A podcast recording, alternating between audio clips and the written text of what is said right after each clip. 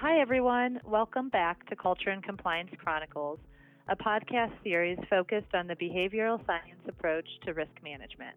I'm Amanda Raad, a litigation and enforcement partner and co chair of Ropes and Gray's Anti Corruption and International Risk Practice.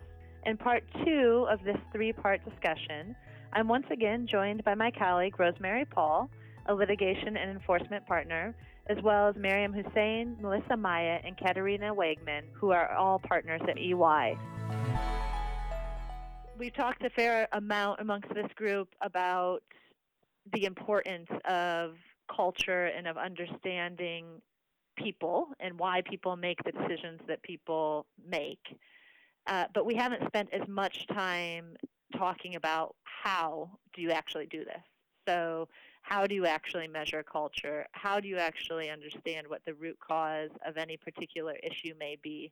And so I'd like to turn to that and talk a little bit about the practical examples of how you accomplish the goals that I think we all agree are very important.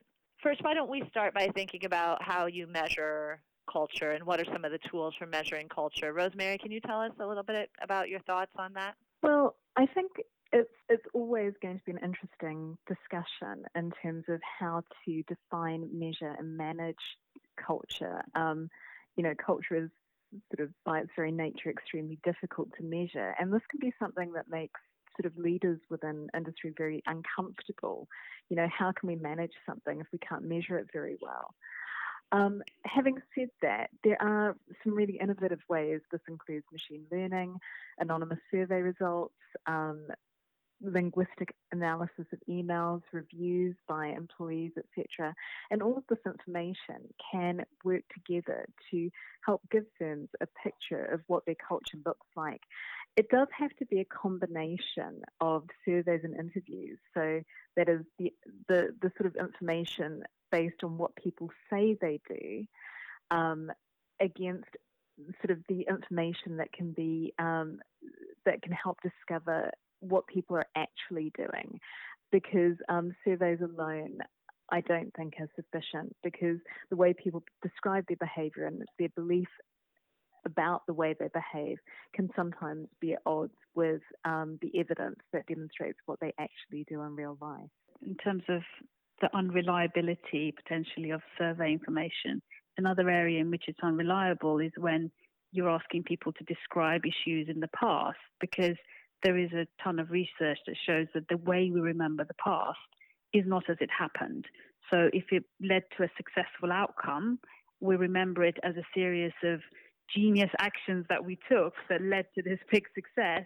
And if it was a failure, it was error and someone else's fault.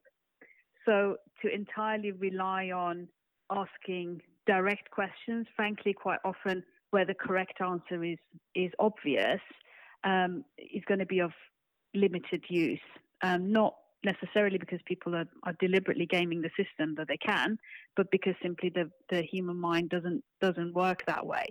So one of the approaches that I've seen uh, be successful is actually you talked about innovative approaches is a tool called SenseMaker, um, uh, and this tool enables employees to tell micro stories, and those stories are structured to to elicit perspective around the part of the culture that the organization is worried about. It might be decision making. You have to identify what the what the issue is, and those stories are then gathered at scale. So you have qualitative information around narratives people are telling, but not with a directing question at a statistically significant scale. And the benefit of that is A, gives you feedback from the organization, but also then those metrics can be used ongoing to uh, to measure the direction of travel of, of the culture of the organization. I've seen that deployed um, through the NHS actually, and looking at how hospitals were managing um, their, their their intake and processing of patients, patient satisfaction, um, the you know the employee survey across the nurses um, to really not only you know identify where they could make their services better, but also drive improvements in their financials and in the sort of the feedback they were getting from their patient population as well. So it had a broader knock-on effect than you know in many parts of the business and across many objectives of the business they were running. Especially for an organisation like the NHS with this myriad of complications, and arguably some of the challenges come from at various stages in the evolution of the organization having very sort of business process oriented linear processes whereas it's not the reality of how how the NHS operates so mm. using SenseMaker to get that feedback from the legions of doctors and nurses and patients in fact um, really enabled the the management to get a true sense of how the environment in which these individuals were operating in and what would make a difference to uh, to foster a positive culture. I know, for example, one of the areas, one of the uh, questions that they asked was around hygiene, and they got patients. This was in Wales, and it was a project run by um, Professor Dave Snowden, who's the the creator of SenseMaker.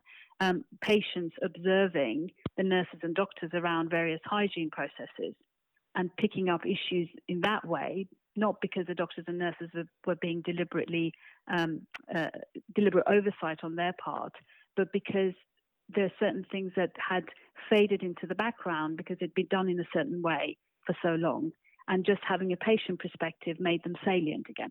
I was just thinking, just in terms of practically, in a in an environment where we're all working in a completely new way, all of our norms are disrupted, and you know, pulling together, using something like that and getting stories from a lot of people feels like at, at, the surface it would take a lot of time and be really cumbersome.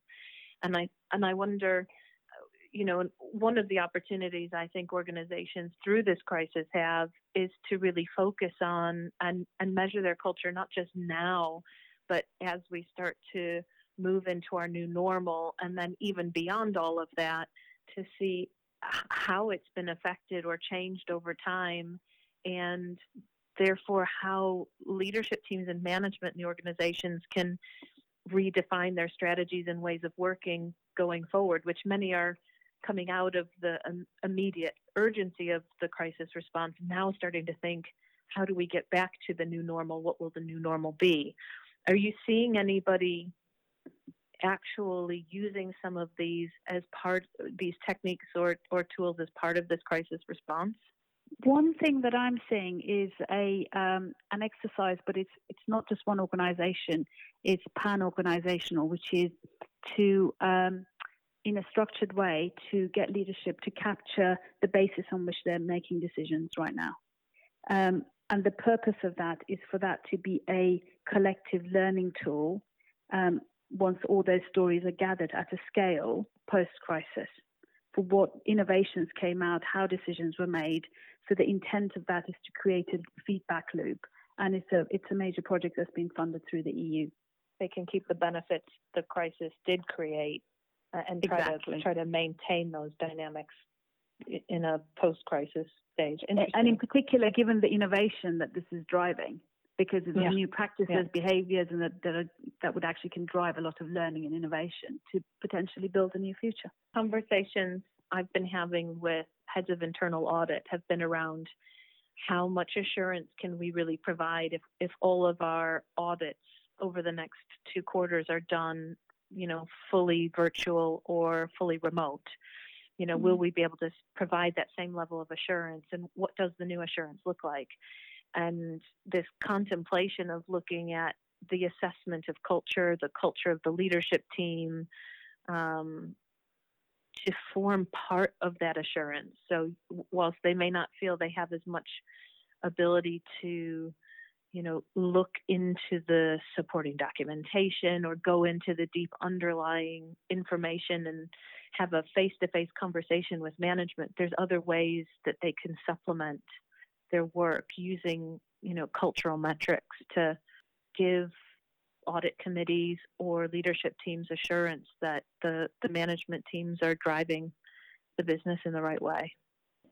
Yeah, I wonder, Melissa, just to your point, uh, what role um, big data could play as well. So I think we see a huge trend also um, in in using uh, not only people analytics within an organization or embedded controls to um, monitor certain risk groups um, in an organization as part of uh, the assurance uh, services that need to be uh, provided to organizations. But I think in addition to that, so how can we use data points that go beyond perception? So I wonder if that could be also um, a complementary approach um, to look into data points that we haven't considered in the past that could be proxies for some of the things that, that you have just shared as part of your work. Um, so I wonder if HR data in general could be a good indication or early warning signal uh, for certain risks in countries that you might not be able to visit as part of an internal audit process. Um, so I think that's where, where we can see a lot of um, our clients moving um, and I think it's also um, a whole collective action movement um, happening right now, where we can see regulators moving also beyond perception, um, and where we see also that uh, organizations um, are complementing some of their survey data with um, with other data points. I completely agree with the point that you should be using both data and people and really combining the two and and the, the only trouble I think, and it's it's really a challenge that I think that it can be overcome, is sometimes I think there's so much data out there that mm-hmm. people feel overwhelmed and don't know where to start. So everybody agrees, yes, data is a crucial piece of information, but then everybody spends so much time trying to find the perfect data set and worrying about whether or not you're looking at the right data set, you're looking at enough data, what how do you interpret it, what do you do with it? And people spend a lot of time getting really tied up in those decisions. And especially right now where we have the opportunity to try new and different ways of thinking about some of these issues, the message I'd like to send and that I've seen work really well for some clients is just start small, start somewhere because it's going to change, right? You, as long as you take a data set, know what you're looking at, follow up on it with conversations with people and really trying to understand with people what the data actually means, then that's going to tell you something. And whether you tweak that slightly for the next round uh, or expand that, that's fine but it, it shouldn't be stopping us from looking at the mm-hmm. information that we have readily available to us right now. I strongly agree with you, Amanda, because I actually think context free data is dangerous. So that starting small, looking at your own data, and then once you've got the metrics, trying to understand what they mean is really important. Sometimes I think what happens is, as you said, there are so many pieces of data and get lost in analysis. And then you end up with a set of metrics, which is then climbed up the organization, has gone up to board level, and almost people are, are coming up with hypotheses and stories about what this data means without having actually looked at the reality and talked to enough people at an early stage to understand the organizational context that gives that data meaning for them so that they can understand the significance and take the right actions. Um, data analysis for the sake of data analysis, I think sometimes it, it is done and it's actually dangerous. I, I totally agree with you. And this is one of the critiques about sort of data analysis in this context that sort of codifying and quantifying can sometimes give a, a false sense of assurance um, and mm. it sort of cosmetically makes things appear rational and objective and predictable when in fact things are, are far more complex and you know talking to people and sort of ensuring that your metrics are representative is crucial. Very simple cause and effect. You, turn this lever and this happens. Exactly.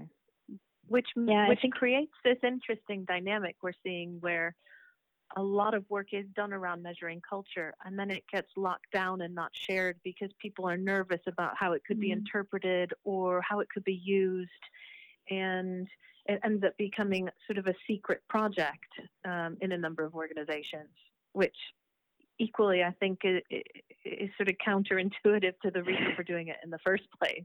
Yeah, I think your observations are almost symptomatic for what we see in the work around um, cultural metrics because um, we always tend to focus on what's easy or what we what we believe is um, is is easy to do or is giving us a sense of control as opposed to at least going down that path. I, I really um, love what you said, Amanda, around at least it's a small piece that, that we can accomplish or going down that road and, and going on that journey.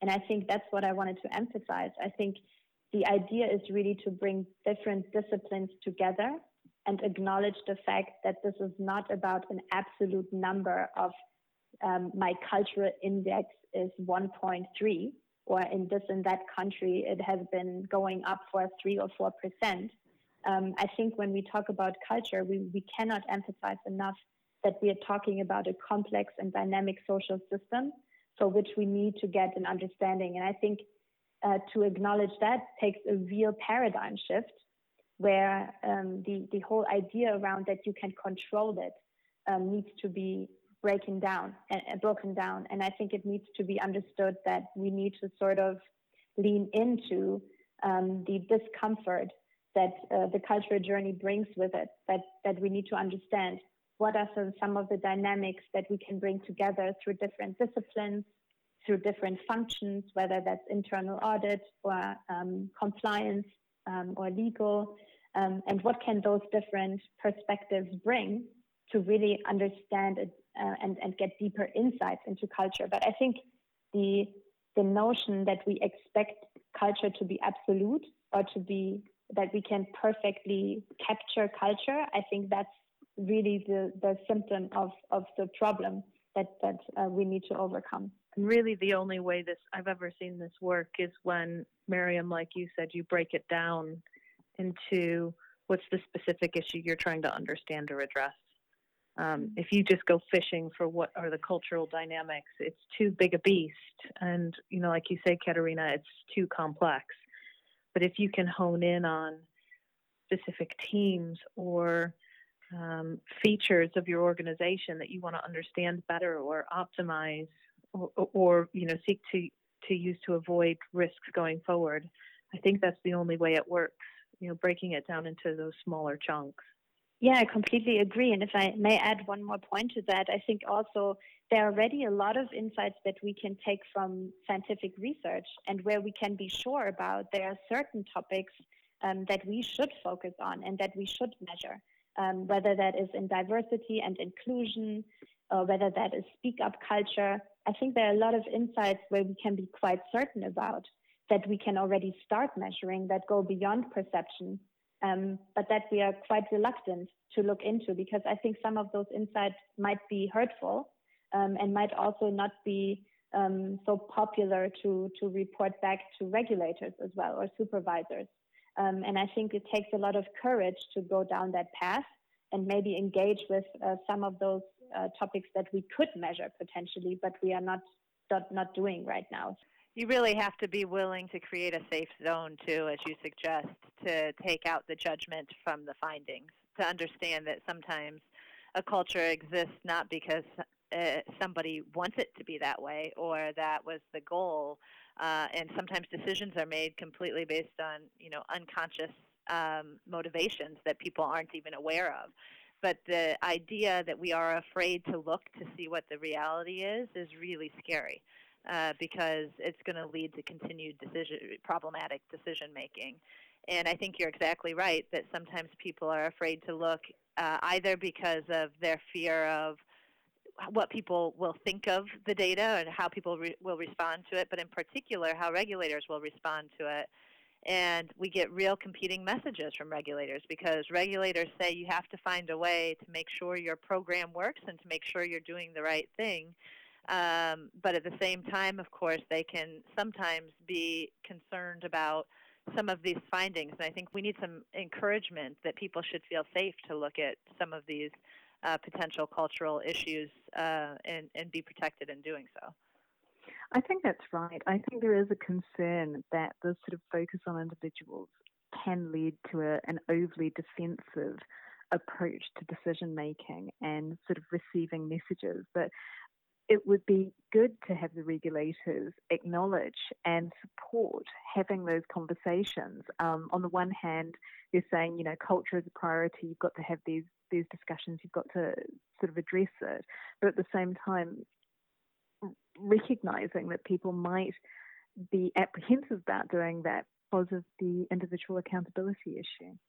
I think one of the questions would be to this point of culture is is a priority, to go back to the specifics, what is the element of the culture that is a priority for your industry and in particular your organization?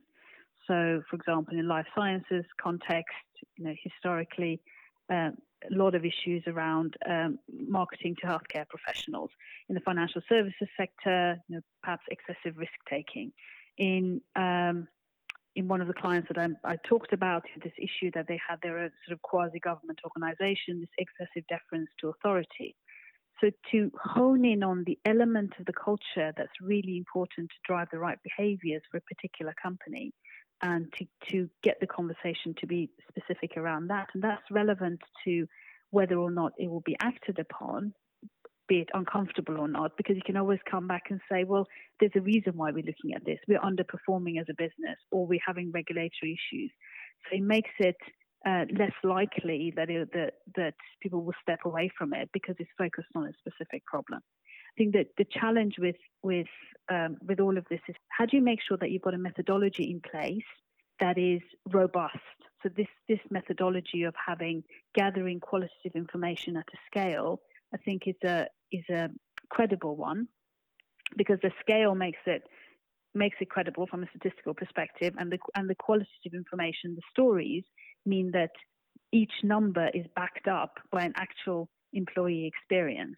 And that's where I've seen it sort of seen it be effective, but it needs to be rooted on an actual problem that the organization is facing.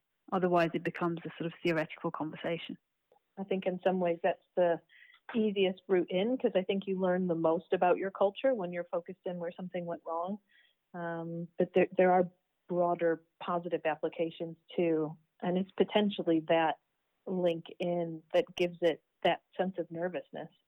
Yeah, this completely resonates uh, with me, Melissa, because I think this downward risk of culture um, and then embedding this into our um, internal audit processes or early warning signals, um, I think that's just one lens to look at it. What are some of the positive uh, correlations we see with culture? And I think those are, um, you know, that talent feels attracted uh, to a culture uh, that is working well um, the people are more engaged, they're more productive, they're more innovative, which also relates to your point um, with agile ways of working that you have mentioned.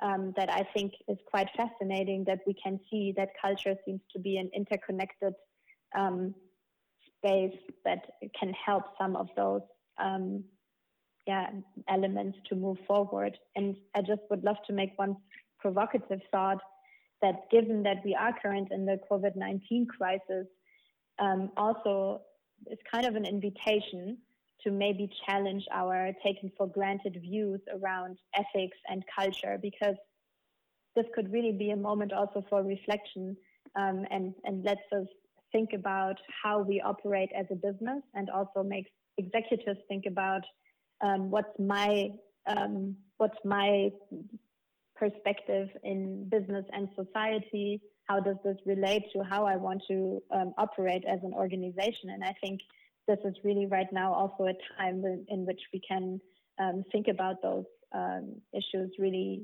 really deeply, and also understand how culture can can be a significant driver in this discussion um, of interconnecting business and society and how they relate to each other and how we want to operate um, in this world and, and with some of the bigger questions that we face.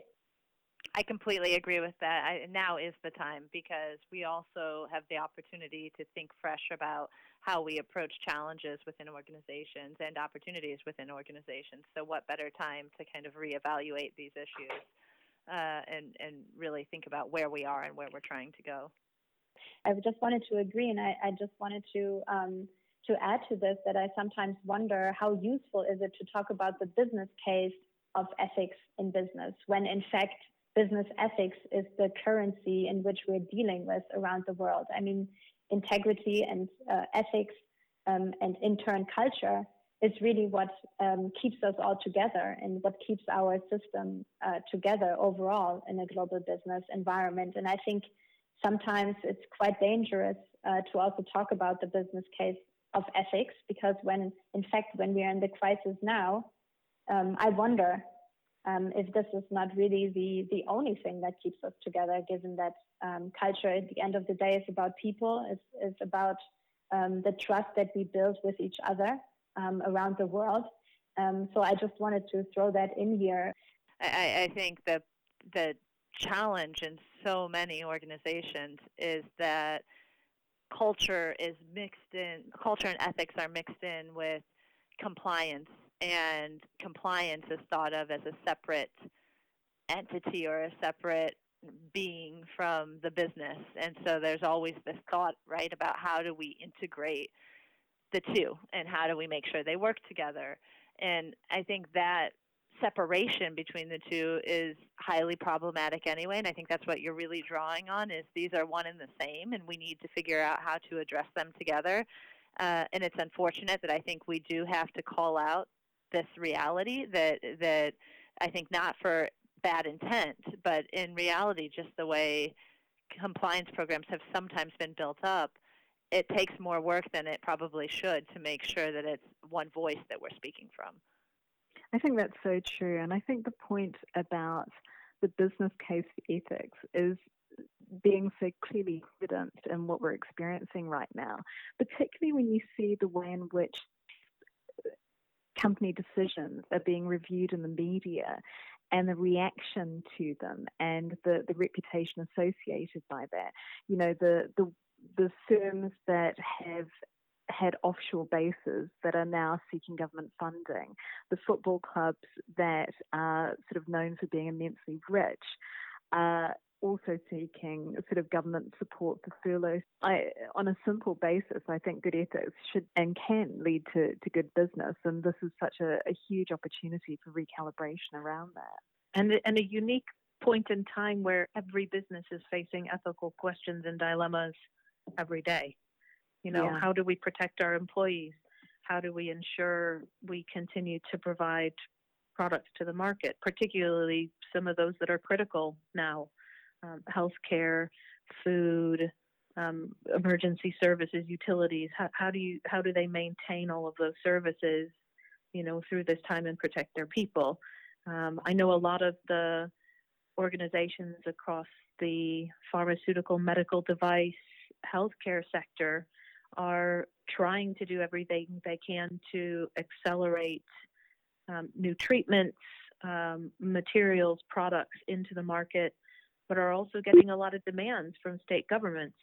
So, how do they grapple with that? How do they manage stock, and how do they decide where they distribute um, potentially life-saving products?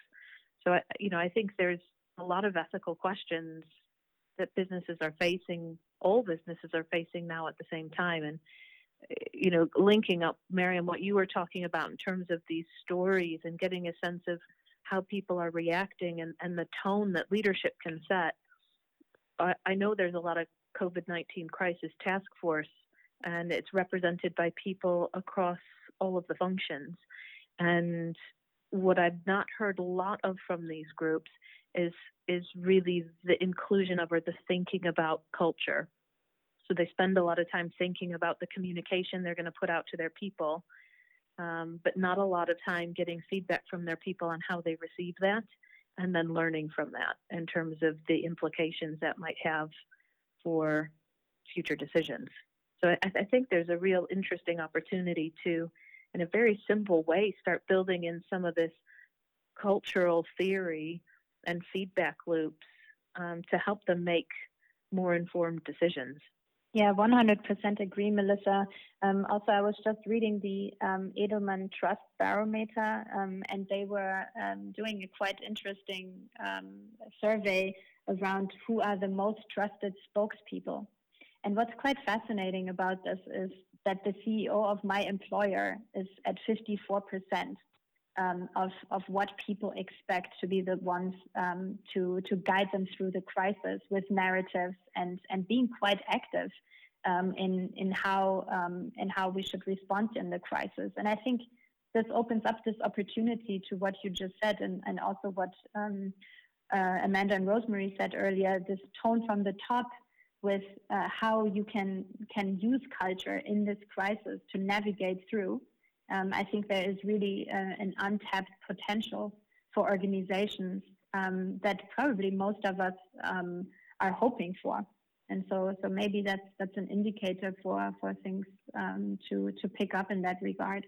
I know I definitely draw conclusions and make assumptions about organizations based upon what I'm hearing their leaders say.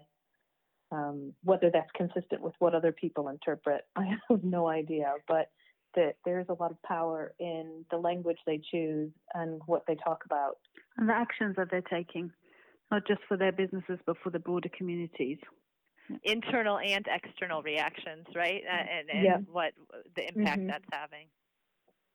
And I think for organizations, it's really important to be cognizant that what we all do, what our organizations collectively do right now, determines whether or not all the value statements, mission statements, all of that stuff is worth the paper that it's written on. It's at this time that the rubber hits the road and the actions will will determine actually what does this organization do as opposed to what it says it will do. And I think that's why some, some organizations are really standing out um, as opposed to others. On that note, we'll wrap up part two of our three part discussion with Melissa, Miriam, and Katharina from EY. Please stay tuned for part three, where we will discuss remediation and its most important aspect finding the root cause of the behavior. We'd like to once again thank our listeners. We appreciate you tuning into our Culture and Compliance Chronicles podcast series. For more information, please visit our website at www.ropesgray.com. And of course, if we can help you navigate any of the topics we discussed, please don't hesitate to get in touch with us. You can also subscribe to the series wherever you regularly listen to podcasts, including on Apple, Google, and Spotify. Thanks for listening.